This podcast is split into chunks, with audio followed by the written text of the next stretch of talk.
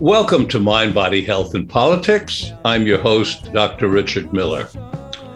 Hypocrisy, the practice of claiming to have moral standards or beliefs to which one's own behavior does not conform, is a national security issue and should be treated as such.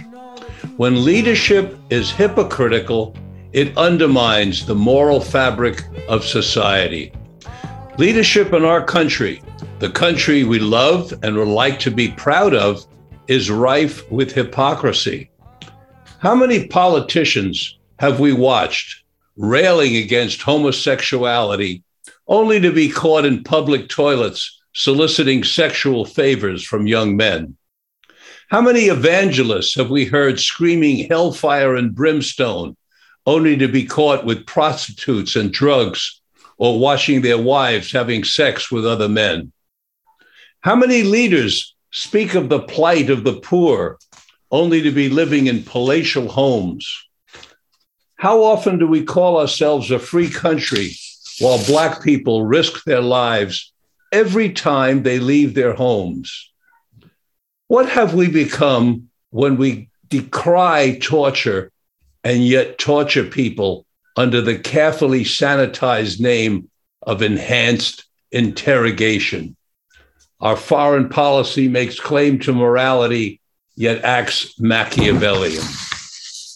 The false sexual standards we have set for our young people are driving them crazy and to suicide because we're forcing them to go against the forces of nature which drive them.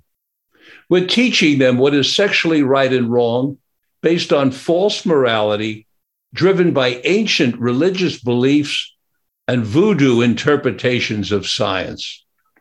Until recently, even the study of human sexuality was enough to ruin a person's career. Today, I'm going to introduce you to Dr. Savin Williams. Welcome, Rich. Thank you. It's good to be here. How did you have the nerve to make a study of human sexuality as part of your career and not get drummed out of the core, Mm. not have happened to you what happened to Alf- Albert Alfred Kinsey? Right. Well, I think I came along just in the right time frame. Uh, there had obviously been uh, quite a few recent uh, studies, uh, though they were not great studies, but at least initial studies of uh, sexuality. And I was sort of bored with my previous topics uh, and decided why not? This seemed like something that would be interesting to do, and there was a great need of some understanding. And I think I was appalled by a lot of what I read. So I have this missionary zeal within me to correct false beliefs. Well, you, you certainly jumped right into the fray. I mean, as, as you and I know, as as uh, former academicians, both of us, uh, there are certain topics that are really uh, dangerous to go into. Uh, human sexuality is certain certainly one of them. Uh, hypnosis is another dangerous topic. Is there another you can think of that would be a, a, a, in that genre of danger? Well, certainly uh, pedophilia is a huge problem right now of controversy. Also, transgender issues um, are dynamite issues that have uh, polarized our country and our scientists to some extent. So it's uh, vaccination. Yeah, that's another one. right. right. You know, when I was in graduate school, um, Ernest Hilgard of Stanford Mhm. uh, came to give a talk uh, on hypnosis. Mhm. And um, he had made his career, as I think you recall, as a rat psychologist, experimental psychologist. Mhm. So I went over to him after the lecture and I said, Please tell me. I said, "Yeah, we- know of you as a rat psychologist, as an experimental psychologist. How does it happen that late in your career you decided to study hypnosis. And he looked at me with a kind uh, uh demeanor on his face and he said, I needed to get tenure before I could risk studying what I always wanted to study. Mm-hmm. Because if I had taken on hypnosis earlier, I never would have had a mm-hmm. career. I was going to say that um, before I came to Cornell as a faculty person, they hired me as a social personality psychologist. Um, I had done no sex research at all. And then when I decided to switch, I decided that I would s- switch the year that I came up for tenure, primarily because, well, maybe I was stupid. Um, but I think another part of it was that I did not want to be known as something that was not going to be my future. Now, fortunately for me, I was in a great department, um, in a great college, at a great university, who said, Well, of course, do what you want to do. Very fortunate. Let's Very. let's talk about your most recent book. It's called Bi, Bisexual, Pansexual, Fluid, and Non-Binary Youth. Tell us what those words mean. Well, that's what the book is about in the, a large extent. Um, so, uh, in a in very foundational way, we have categories of sexuality, which adults and history has, you know, that we've created these categories.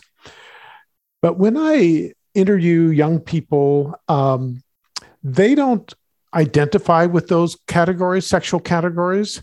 Um, and one of those sexual categories is called bisexual, which literally, well, is supposed to mean attracted to multiple sexes. Um, and but when you really begin to look at it from the eyes of young people, um, what you see is that it also is beginning to apply to different genders, which is where the pansexual comes in. That it doesn't matter if you are attracted to which gender or which sex you know it's the person that matters most which sounds sort of like a revolutionary idea that it's the person that matters most in terms of our romantic and sexual attractions. And then of course fluidity is simply a matter of that you change over time. Um, how often?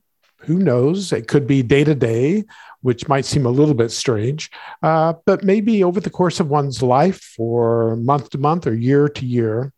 And then non-binary is sort of a is a is a term that's attempting to capture that gender is not just masculine or feminine, but that it is along a spectrum, which is also true of sexuality. So that's what they have in common is a sense of not categories like we like to think of it traditionally, but that all of this exists on a spectrum.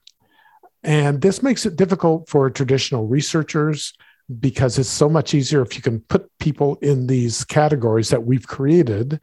But then when you find out that young people don't really identify with those or they don't like them or they think they are inappropriate or they don't capture the essence of their lives then I think we need to re-examine our our you know our conceptions, our understandings of what sex and gender are all about.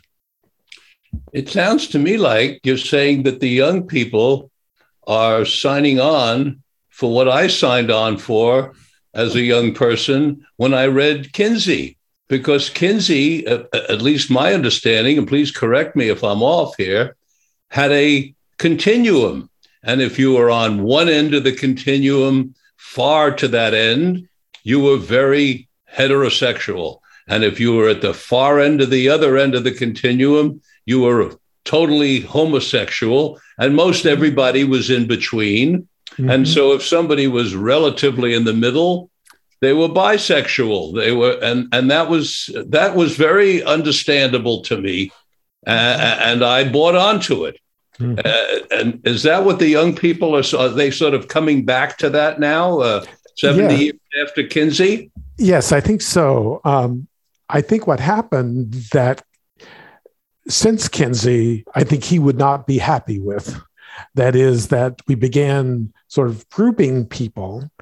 And I think he would have found that very unusual and not true to the experience of real people. So I think that young people, and I even get emails from non young people who say, Great, finally, you know, we can begin to discuss these things, not in terms of categories, but along the spectrum, which, as you rightly say, Kinsey was all about. I mean, that was his revolutionary idea that I think is the most important one. Uh, maybe second only to the fact that we can study sex and be legitimate scientists. So I think that in some ways, young people are going back to that um, that idea of a spectrum. I don't think it was ever gone. I just think it was ignored by scientists and a lot of common people who sort of say, "Are you gay or straight?" and or or maybe you're bi, but then if you're male, maybe bi you identify that way because you're on your way to being gay or if you're female, well, aren't all females bisexual? Yeah. So we get into these kinds of strange conceptions. And I think the reason why we get into those and can't fight our way out is because we don't listen. We don't go back to the source and ask the source. I mean, it's strange to me that psychology is supposedly a behavioral discipline and that it's based on the human experience. And yet we've, I think, in many ways over the last 50 years or more, have gone away from that foundational idea. Rich, it it sounds to me like crazy making. that I mean, why are we putting young people or any people in this position of having to identify their sexuality as if it's a static point on a on a chart. And I mean, you know, we don't go around asking people how much money they make. I mean, everybody sort of accepts that that's a private matter. Mm-hmm. Not that it certainly ought to be, in my opinion, but you know, it, it, we accept it. How, how, do we? How did we get into a, a situation where people have to identify I'm a bi or I'm a pan or a, I mean, isn't it enough just to be sexual? I would hope so. And I think that that in many ways young people are way beyond us. I think a lot of young people would read this book and say, "Of course, of course." You know, uh, you know, bisexual includes this very large group of people, but I think that what happens is that you can look at the national statistics, and there are many of them, and they ask, you know, are you gay, bi, or straight? Basically, they forget the Kinsey spectrum, or if they keep the Kinsey spectrum, then what they do is then they put it back together again into three, even though they may have measured it along a five point continuum. They go, well, the mostly straights are really straight, the mostly gays are really gay, and bisexuals are those in the middle because they have equal attractions. I will tell you, very few people have equal attractions doesn't mean they're not bisexual. It just simply means that they are somewhere on that spectrum. So I think that we we got lost somehow.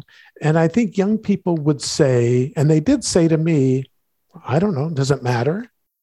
You know, why does it matter um, what I am? You know, if you want a term, you know, you can use this. And when you really take a look at the full spectrum of humans and see the number who are um, dually attracted or attracted to multiple sexes, what I'm proposing is it's not the 3% that national surveys you know register because once again they're only looking at this narrow say equal attraction. So it's not 3% i think it's more like 25% of the population from my estimation of looking at the research and including people that we formally kicked out of our research because they didn't conform to one of our categories. I mean, just think about it.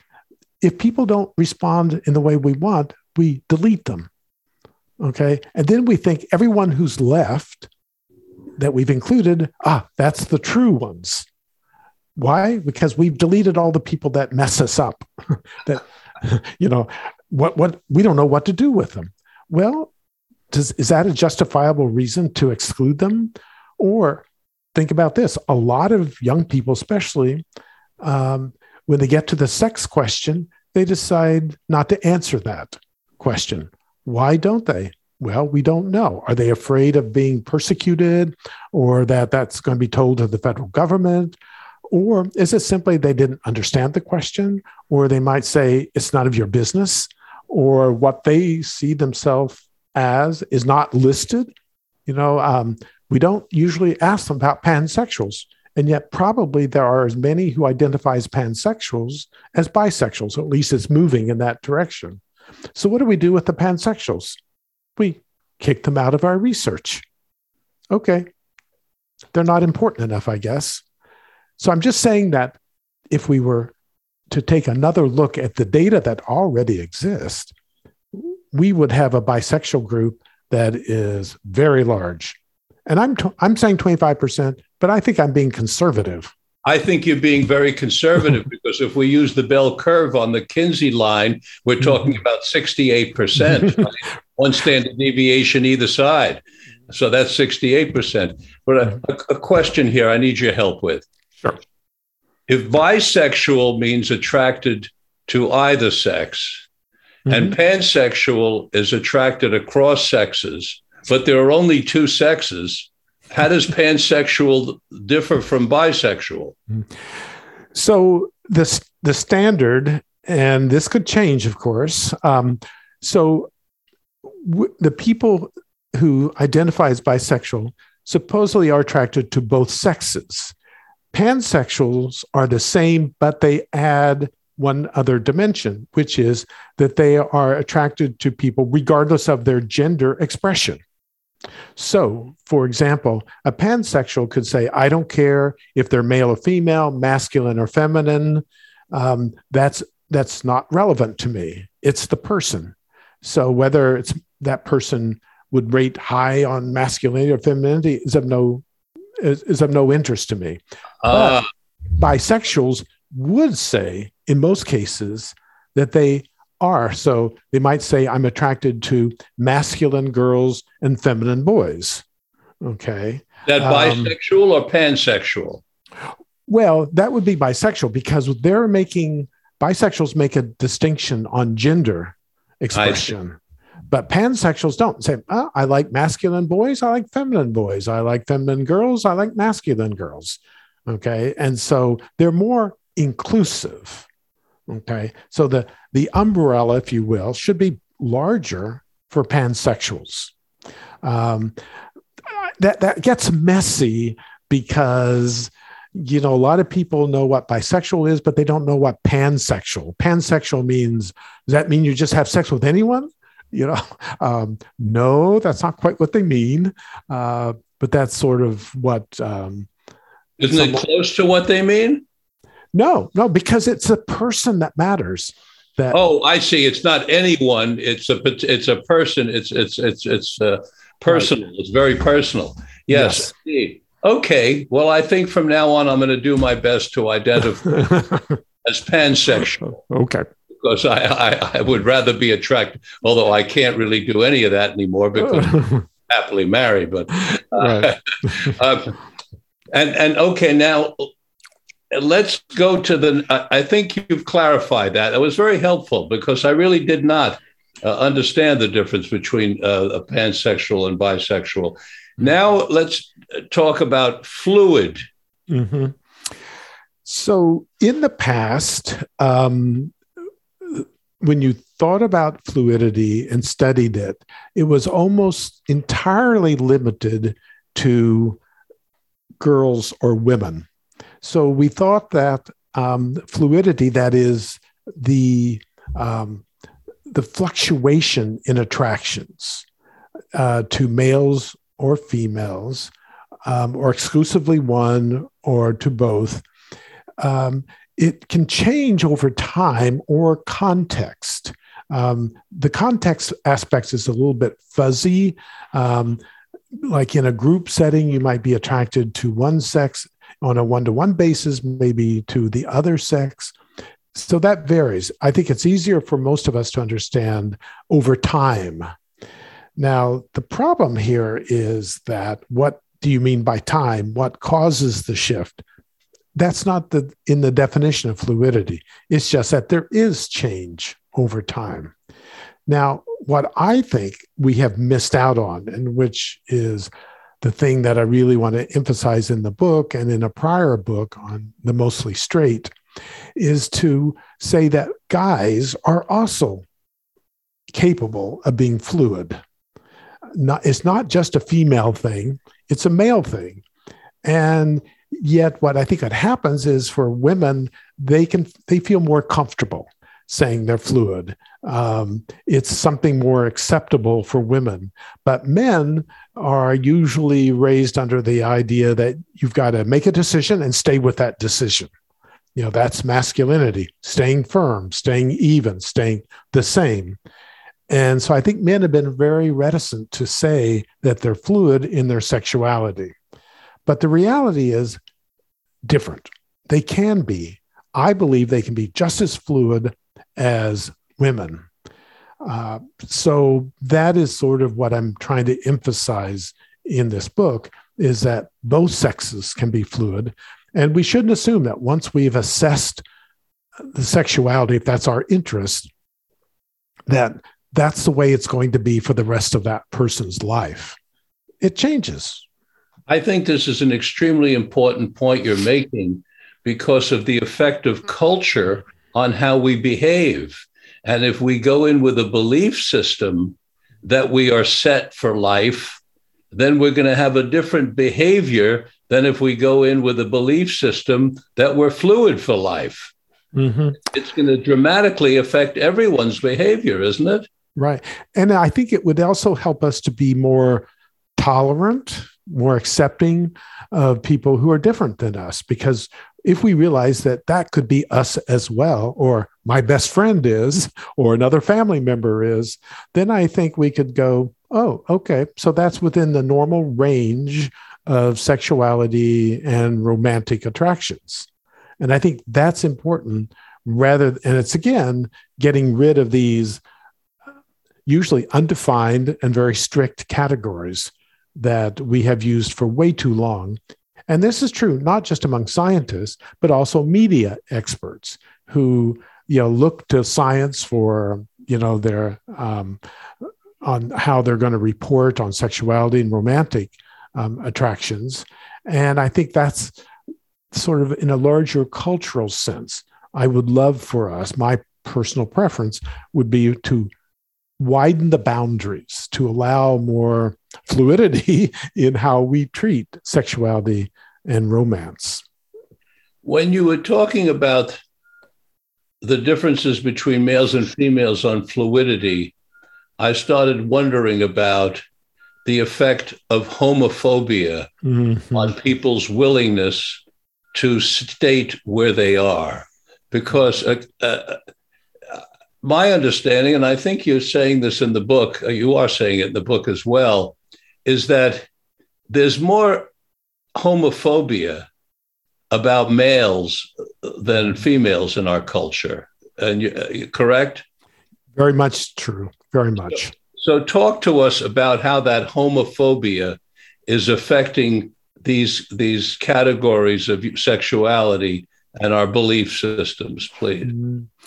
Well, I think that part of the real problem, and this has been noted by other researchers, um, there's a sort of a men's movement, if you will, um, a gentle men's movement, uh, whatever one wants to call it, in which the attempt is to undo some of the homophobia that guys appear to be very sensitive to.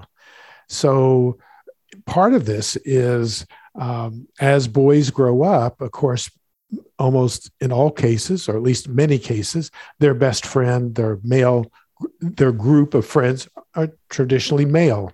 And yet, at a certain point during adolescence, um, they learn, they pick up, they, um, you know, that they are supposed to be, uh, um, it's okay to be uh, with males, but you can't be romantically or emotionally um, available to males. You've got to keep them at a distance because otherwise, people will think you're gay or call you gay or fag or some other horrible name that we use to put people down. For females, on the other hand, they can, for example, the classic example is that if women walk down the street, the sidewalk, holding hands, arm in arm, no one or very few people would assume, oh, those are two lesbians. But if two guys did that, of course, we know that we would assume they're gay, which is interesting to me that they wouldn't we wouldn't say in either case that they're bisexual. Okay, um, it's it's which could maybe even be the case, and so that's once again part of the biphobia, which you know is sort of like homophobia, only it's against obviously bisexuals, but that's when that gets to you know sort of get kicked in. We assume they're either lesbian, gay, or you're straight, and again, I think two guys could hold hands or arms and not be gay. They could be straight or they could be by or somewhere along the spectrum. But it's difficult. And di- clearly, growing up for me in the Midwest, um, where there's very standard, you know, ideas and messages for guys, it's a very difficult task. Here in California, uh, or other parts of the country, um, it's not nearly as consequential to to be to have same sex attractions regardless of how you identify. Is it is it worse to be homosexual or is it worse to be bisexual in the eyes of our homophobic country? Well, if you're a woman, it's worse to be a lesbian, it seems to me, uh, because we expect women, and that's a turn on for some straight men, you know, to um, to be around or to date a bisexual woman. Uh, for guys, it's clearly um, a detriment to be bisexual in large part because, as I indicated, the assumption is that they are really gay. They're just holding out hope or they're holding out the olive branch to straightness and saying, you know, I could be in your camp. Um, so I'm, I'll take the middle road and say bisexual. Um, parents you know if you're going to come out to your parents most parents would rather hear that you're bisexual rather than gay. Why? Because there's still hope for you. You can still and they will parents will say and I, i've heard parents say well if you're bisexual then go go the straight route you know. Um, marry the member of the opposite sex. If you're attracted to them you know take the easy road in a way. Don't take the tough road of of marrying or going with or dating a member of the same sex. I interviewed uh, a, a, woman named Letha Hadady on a book that she wrote some years ago called Three in Love, where she talks about mm-hmm. menage a trois. Mm-hmm. Um, do you think there's any hope in the future for people living together in small groups and having children together, or is that a fantasy of some uh, sexual idealists. Mm-hmm. I hope that it can occur because I certainly have interviewed people, young people who would love to have that, you know, that grouping, if you will. Um, but they realize that the culture is not going to accept it. But there sort of is there some hope, some indication that maybe they will try to put themselves in an environment in which that is okay to do. Now, I would, I don't know the data on this because it's not my major area of research, but it seems to me that, at least with the guys I talked with, the threesome is okay as long as it's two women and a man. This is for straight men. Um, if you got two guys and a woman for two straight guys, or if one of them was straight, and the other one was bi or gay, then that would be uncomfortable for the straight guy. Uh, except with unusual individuals. Okay, I I can say these things, but I know there are guys who would be totally comfortable with that, who don't mind seeing an erect penis. Um, that doesn't freak them out. Um, but I, I, you know, if you were to ask them, many would say, "Yeah, as long as there's two women, I would be love to be in a threesome."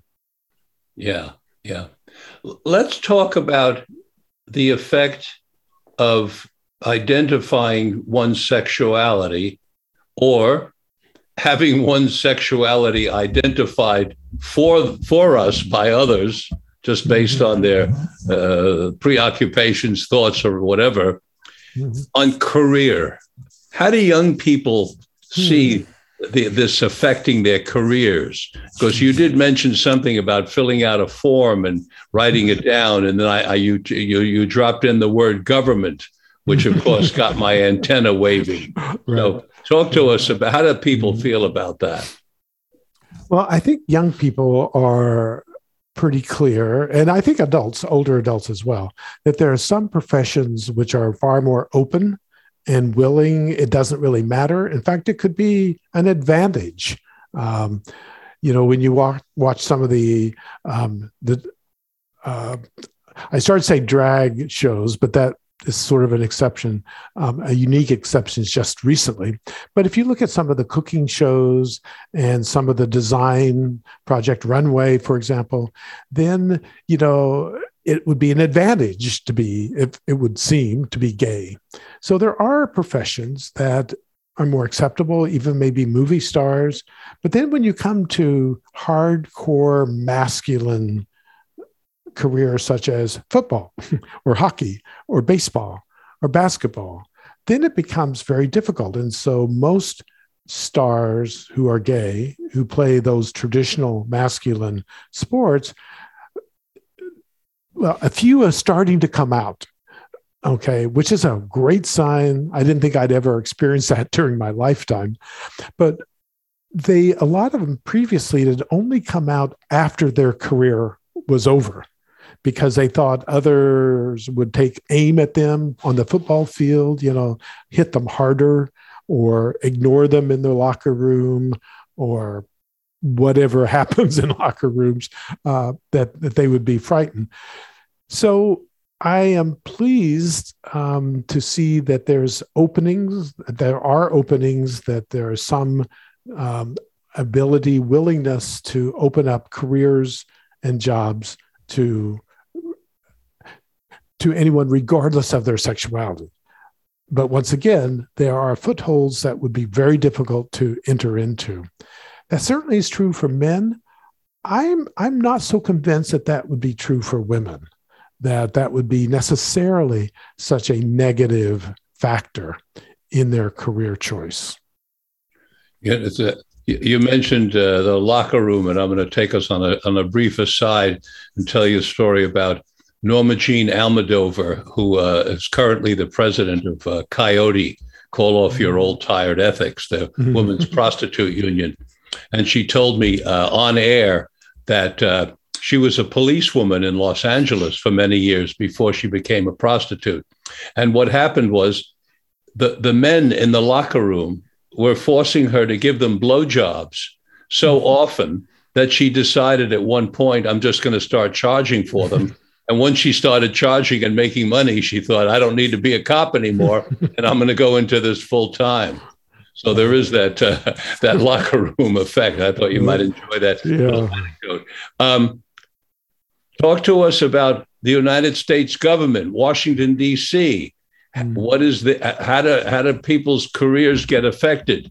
Uh, are they blackmailed if they're bisexual or homosexual? Is that something that's used against them if they're going to run against? Do you know anything about that that you could share with us?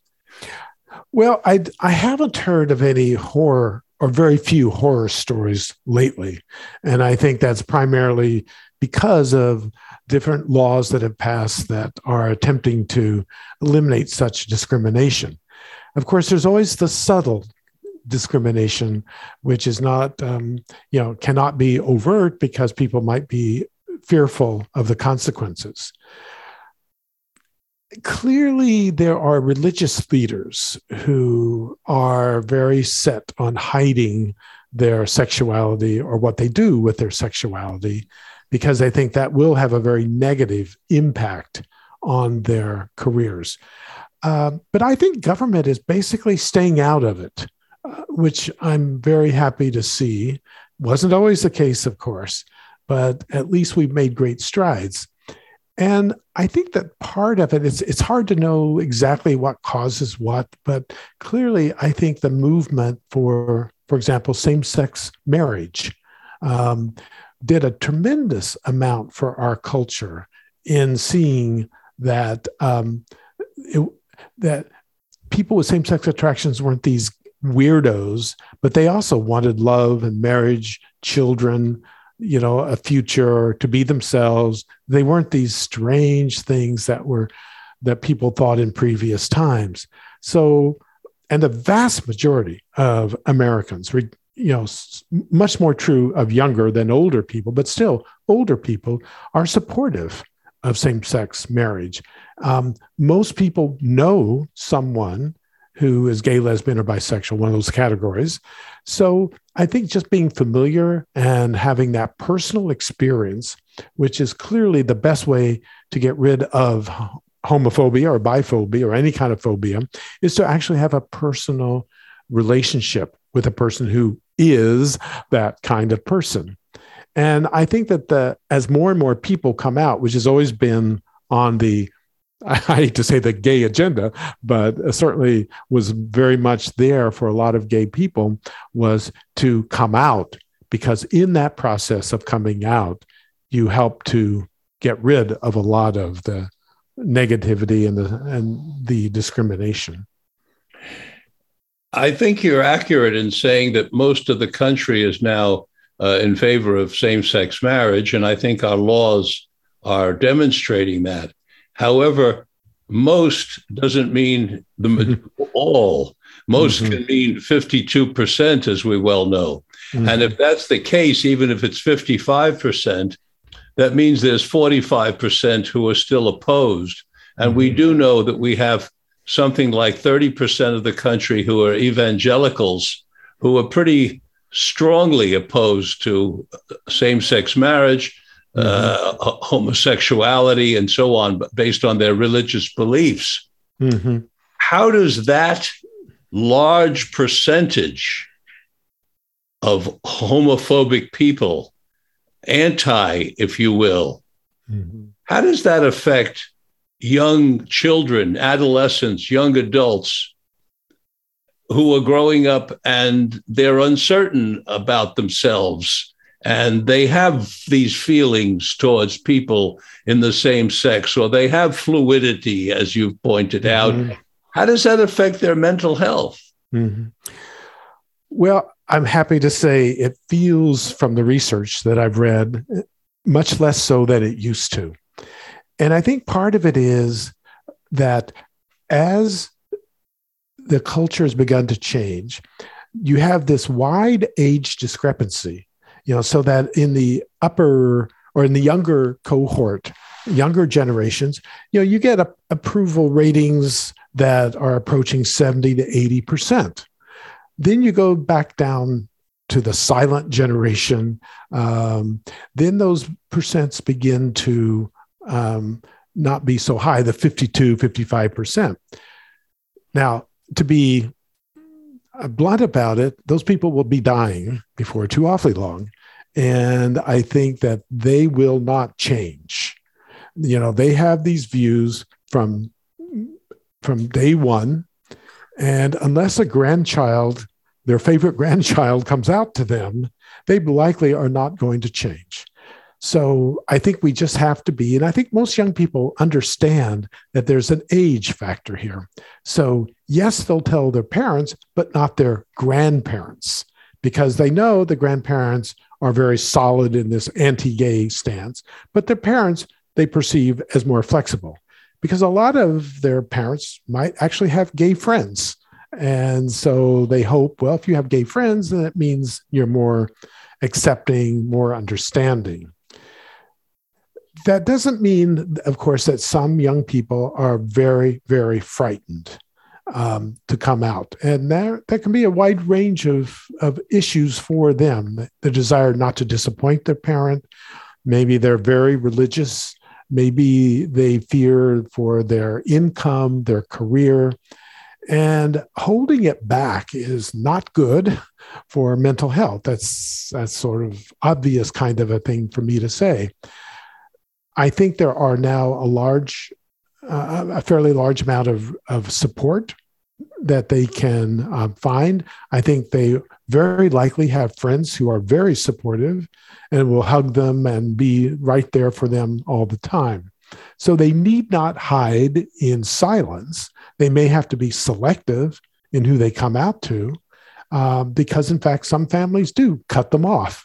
They say, "Get out the get out of the house. We're not going to pay for your college." So that exists.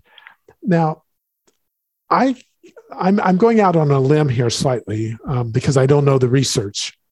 Um, Good. Go, go, go, for go it. So I would say if you take the right wing, my guess, you know, the extremists, my guess is that they are less negative about homosexuality than they are, for example, abortion rights.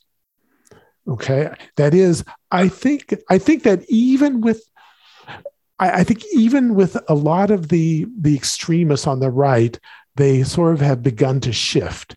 So that I think, whereas I think in an earlier time, would one could imagine the Supreme Court overturning same-sex marriage. I find it more difficult, even with this conservative majority now. I I think well, I could be proven wrong. I hope not, but um, I, don't think that they that they are that they would have enough support. I think that they're aware that the culture has changed and that they don't want to disrupt the culture. With abortion, the culture is kind of 50-50. But I and gun rights, it's 50-50. So all those 50-50 kinds of things, the conservative Supreme Court could and might overturn. Same-sex marriage, I'm not so sure that when you look at the data and the poll numbers, that the Supreme Court would say, "Oh yeah, let's overturn, you know, same-sex marriage." Well, one thing you said that really struck home for me, Rich, which is that when you have someone who's other than straight heterosexual in your family, it mm-hmm. affects your outlook. So when a Dick Cheney has a gay daughter, it's going to affect his extreme, you know, uh, position that he held earlier.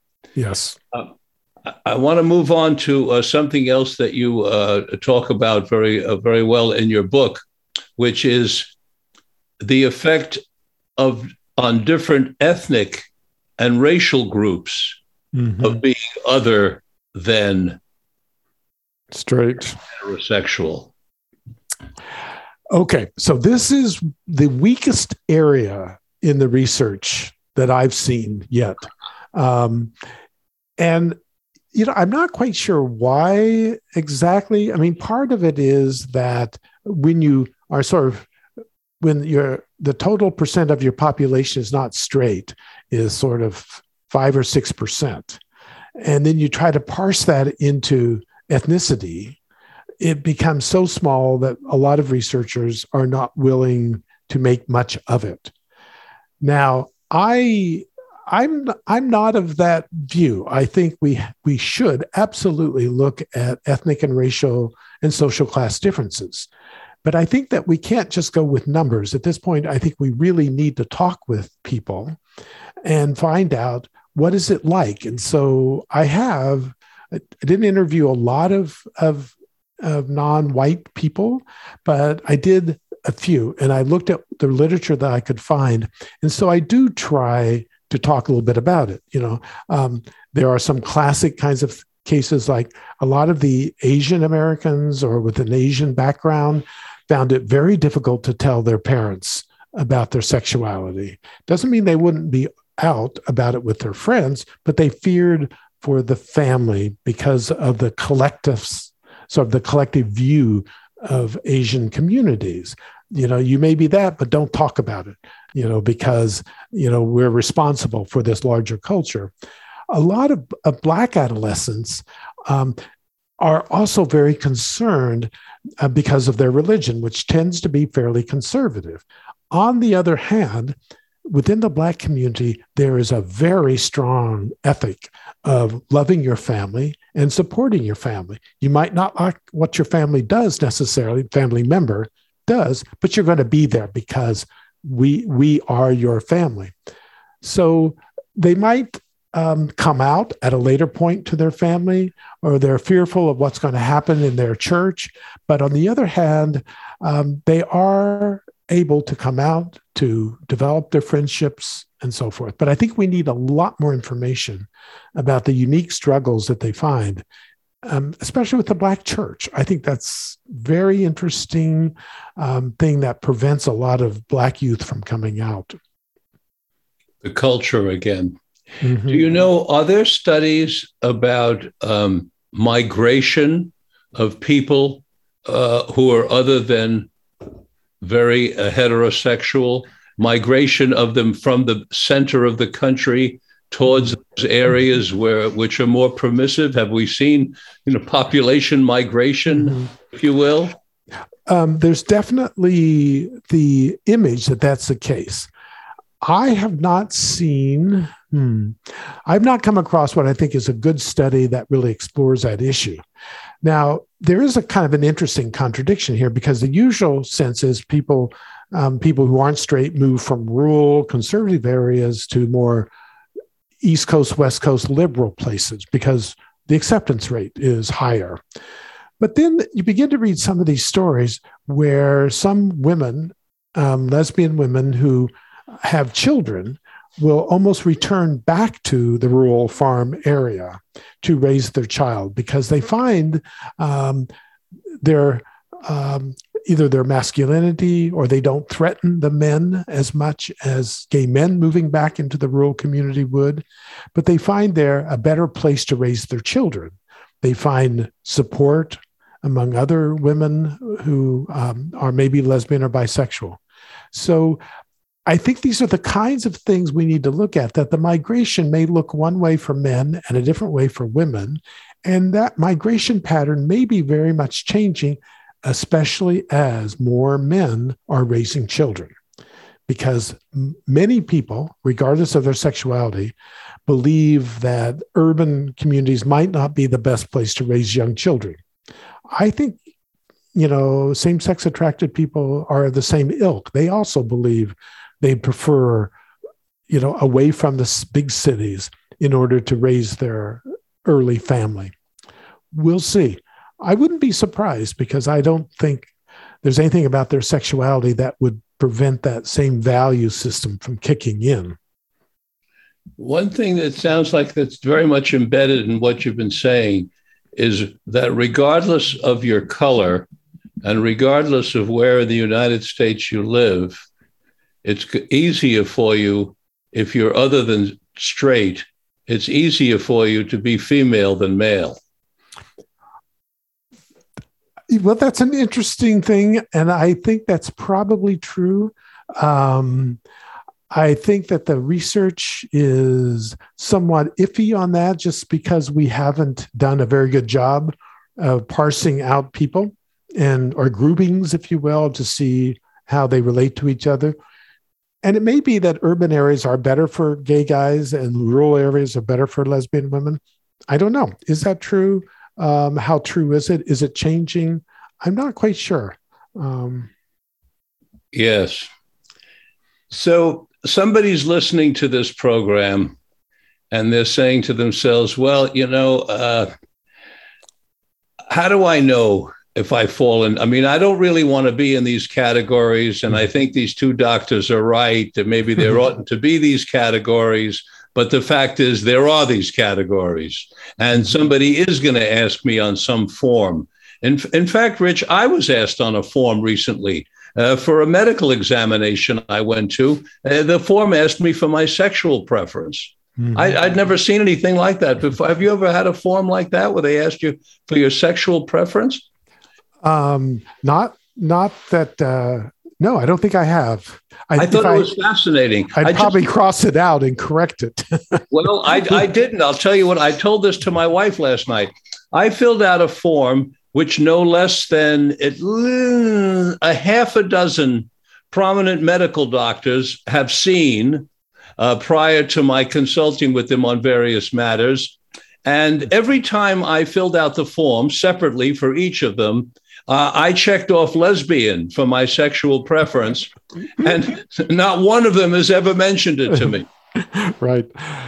I'm actually surprised those are still legal. Um, but uh, Oh, I will. I'll have to. I'll, I will. I'll, I'll definitely. Uh, okay, so so a, a person is listening to this uh, of any Mhm. age, Right. And and they're saying, you know, okay, uh, you know, uh, I shouldn't have to identify, Right. but I do. mhm. So how do I know? You know, what what does it take to make me a bisexual? Uh, do I need to think of penis? Uh, do I need to suck on a penis? Uh, do I need to date men as well as women? Do I, I- I- if I'm, I mean, h- how does this work out for me? I mean, I, I mean, and, and if I was forced uh, in a forced choice to, to fill out one of these forms that uh, that Miller just said he had to fill out for his doctors, how, Right. how do I know what to check? What what are the rules here for identifying as say bisexual? Mhm. Well, I would say that, um, or I would advise that if you don't want to answer the question, don't. Um, unless there's some, I, I don't even know what reason there would be to to force someone to fill it out. My preference, if I were, you know, in control of assessing sexuality, would be that I would put an open box and I would say, how would you describe your sexuality? Or how would you dis- and how would you describe your romantic attractions?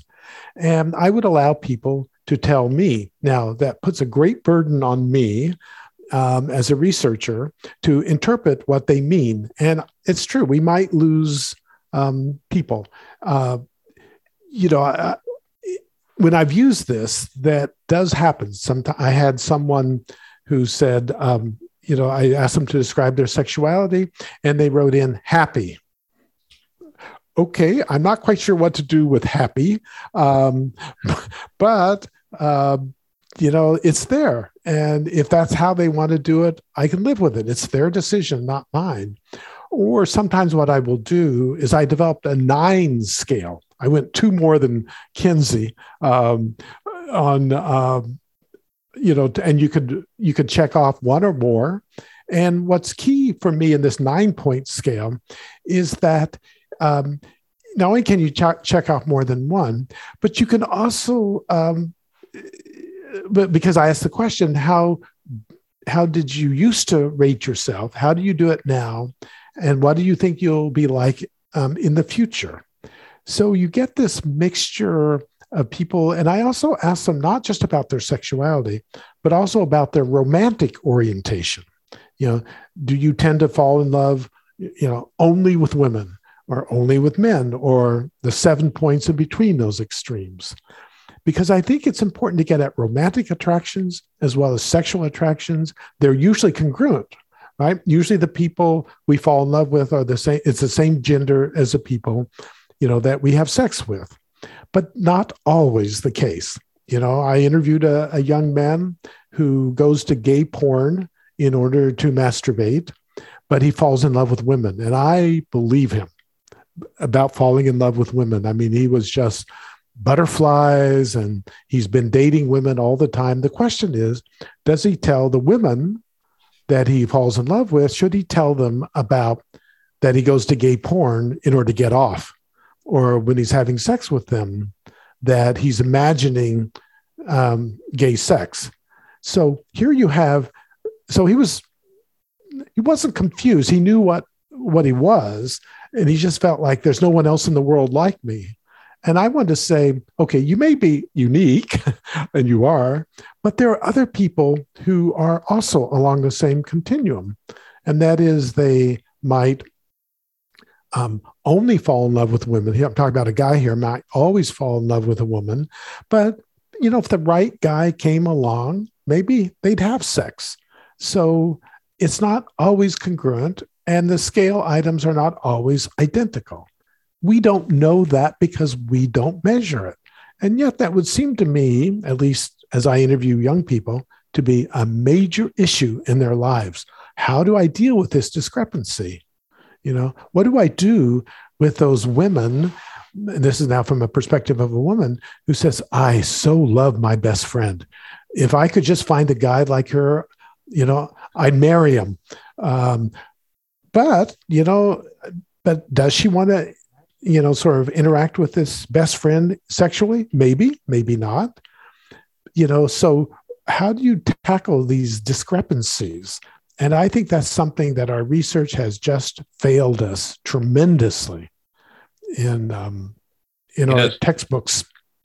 Yeah, I remember reading in your book about the uh, man who uh, wa- was uh, sexual with women, with his woman, but he couldn't orgasm unless he thought about gay sex. Mhm. And uh, I, in fact, I found myself wondering why didn't he just try gay sex and see if that worked for him altogether? But but that was a silly thought on my part because he was attracted to women Mhm. uh, and to his women. right. But but he had that particular sensitivity. Mhm. And And he which- did, and he did try sex with men. Oh, he did. And he did. Yeah, he felt like okay, just what you were saying. Actually, he felt exactly that. Well, maybe I should try sex with men. So he did, and it was like, uh, Yeah. kind of kind of boring, kind of Uh-huh. like not. He said, "I'd take a sex with a woman anytime." Yeah. You see, my my problem is with that with this is that he is normal. You know, he's not typical, but he is normal.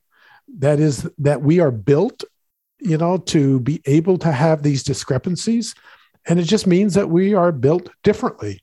But doesn't mean that one is right and one is wrong, or one is better and one is worse.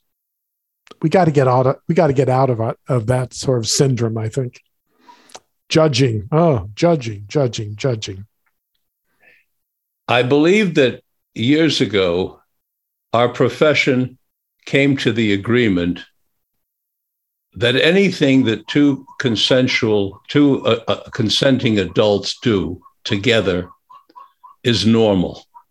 mm-hmm. Do you agree with that? That our that our profession came to that decision? no no No. i wish i mean i think we we widened the boundaries but i think that we that extreme cases me we might not um You mean if you hang upside down in the bedroom while the other person is whistling Dixie, that's not normal? But right, any right. Right. But you would say well they have the right to do that as long as no one is hurt.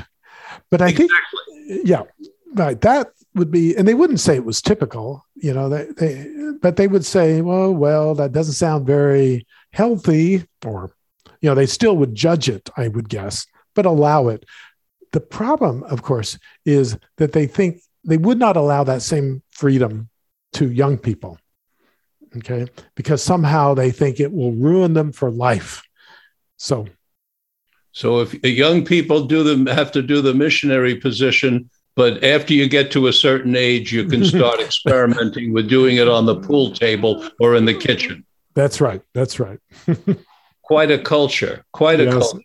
yep uh, Rich, at the very bottom line, hmm isn't most, if not all, of what we're talking about cultural and not inherited or genetic? Isn't isn't aren't we talking about about nurture, not nature? Does not nature make us all simply sexual? Well, I cannot say yes to that because there are asexual individuals. So clearly, Oh. whatever na- nature does, it does not do it to everyone. No, No, well, Right. I, I think I think there is in most situations um, uh, room for nature. That is, I I do think that we are born with a variety of orientations. For example, I would even say that fluid fluidity could be an orientation that we are born with the sort of the capacity to be fluid. I think what is key here is what does culture do and that's what we've been talking about a lot here. What does culture do with the biology that is there in place? I mean, everything is biological, right? I mean, we exist, we we have biological systems, we have genetic codes, we have, you know, hormones and all of this. And that's why I think that um, that biology and nature is important because I think it does increase people's willingness to accept things that they might not otherwise. Um, in fact, this was one of the big things why a lot of ex gay movements began to falter because as the evidence began to, to build up that there was a, a genetic component or biological component to our sexuality and our romantic orientation, they go, oh, well, how do we change one's uh, one's sexual desires? And they tried many things, all of which were unsuccessful. So there are limitations, and I think that's what's as as well as opportunities. And I think it's a good culture that allows for and un- helps to understand without judgment calls about what is in the real world. You know, um, I don't want to get religious about it, but you know, there are real things in the real world, and I think we ought not to be so judgmental about it. I'm going to ask one last question. We're running out of time here. Mm-hmm. And, and I want you to please feel free to pause before answering. Okay. Uh, and that is what have we not talked about that you would like us to know from your vast experience studying human sexuality? What have we missed today, if anything? Mm. I think what we have missed and is trying to understand the way that people actually live their sexual and romantic lives in a way that would help us to understand sexuality and romantic aspects of our development. That is, quit making assumptions and just go with it. Talk with people. Don't treat people as if they are code on a line of data. That is, talk with them. And it seems like to me that sexologists and a lot of, um, of other scientists have neglected that. And in, in the push for, you know, publications, for notoriety, to get on various kinds of social media. And I think that's a big mistake. A big mistake. Thank you. You're welcome. And thank you very much for today's interview. It's been uh, illuminating. And very helpful and entertaining for me, too. Bye bye. Bye bye now.